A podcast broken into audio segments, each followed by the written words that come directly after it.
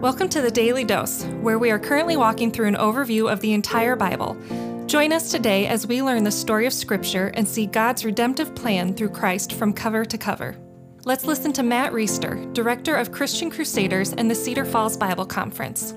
Today, we're going to finish out the book of Zephaniah. And as we've done with many of these prophets, we're going to point out that there is a period of this prophecy that is directed at punishment and judgment and warning of what's going to come. Namely, in this book, Zephaniah has been warning about the punishment that's going to come at the hand of the Babylonians, which is orchestrated by God, and it is just and right in response to the sin that the people of Judah have committed.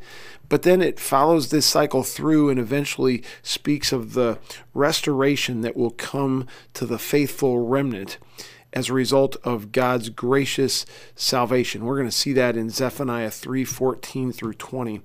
And I'm going to come back to 14 and talk about singing and rejoicing in a way that I think directly applies to us today and in our lives. But let's go through 14 through 20 first. Sing aloud, O daughter of Zion. Shout, O Israel. Rejoice and exult with all your heart, O daughter of Jerusalem. The Lord has taken away the judgments against you he has cleared away your enemies. The King of Israel, the Lord, is in your midst. You shall never again fear evil. On that day it shall be said to Jerusalem, Fear not, Zion. Let not your hands grow weak. The Lord your God is in your midst, a mighty one who will save. He will rejoice over you with gladness and will quiet you by his love. He will exult over you with loud singing. I will gather those of you who mourn for the festival, so that you will no longer suffer reproach. Behold, at that time I will deal with all your oppressors, and I will save the lame and gather the outcast. I will change their shame into praise and renown in all the earth. At that time I will bring you in, at that time when I gather you together. For I will make you renowned and praised among all the peoples of the earth when I restore your fortunes before your eyes, says the Lord. So, this is incredible. just an incredible contrast from what we saw just a couple chapters ago, where Zephaniah is on God's behalf announcing the punishment and the judgment that is going to come to the people of Judah. Here, just a few paragraphs later, a few chapters later, he is announcing his restoration, his blessing, and this is incredible because if you're trying to invent a God, you would probably pick one or the other. You'd probably invent a God who was punishment and judgment all the time, who could never be pleased and who would never uh, welcome in the people who he is opposed to. Or you'd go to the other side and just pick a God who is only welcoming of people and only loving and only compassionate, only only does things that makes people feel good. But here we have a God who is both holy and just, who punishes sin, and who is gracious and loving and forgives sin. So much so that as his redemptive plan unfolds, and we get to see this in retrospect in a way that Zephaniah didn't because he was before Christ came. But he loved us so much, this God, who is both holy and just and loving and compassionate, that even when we could not meet the righteous requirements of his law, even when we could not attain the level of perfection that he requires those who are going to be in communion, in covenant, in relationship with him, he provided the perfection for us that we could not earn ourselves in the person of Christ. He he paid the penalty for us that we couldn't pay ourselves, so that anyone who puts their faith and trust in Jesus Christ, even though we are sinners, our sin has been punished, and we are clothed with the righteousness of Christ so we can stand holy and blameless before God. This is the only way you can reconcile this God who is both holy and just, fiercely punishing sin as he should, and loving and compassionate, welcoming sinners back to himself through the forgiveness that he offers. What an what an awesome, awesome gospel. And it's just been amazing as we've been in the Old Testament. I, I knew this before we got into it, but I understand it to a much, much deeper, richer degree that God's gospel is woven through the entire Old Testament, you think that the gospel only shows up in the New Testament when Jesus Christ comes to live the perfect life and die and rise, etc. But the gospel is woven throughout even these minor prophets that I've spent very, very little time in before now.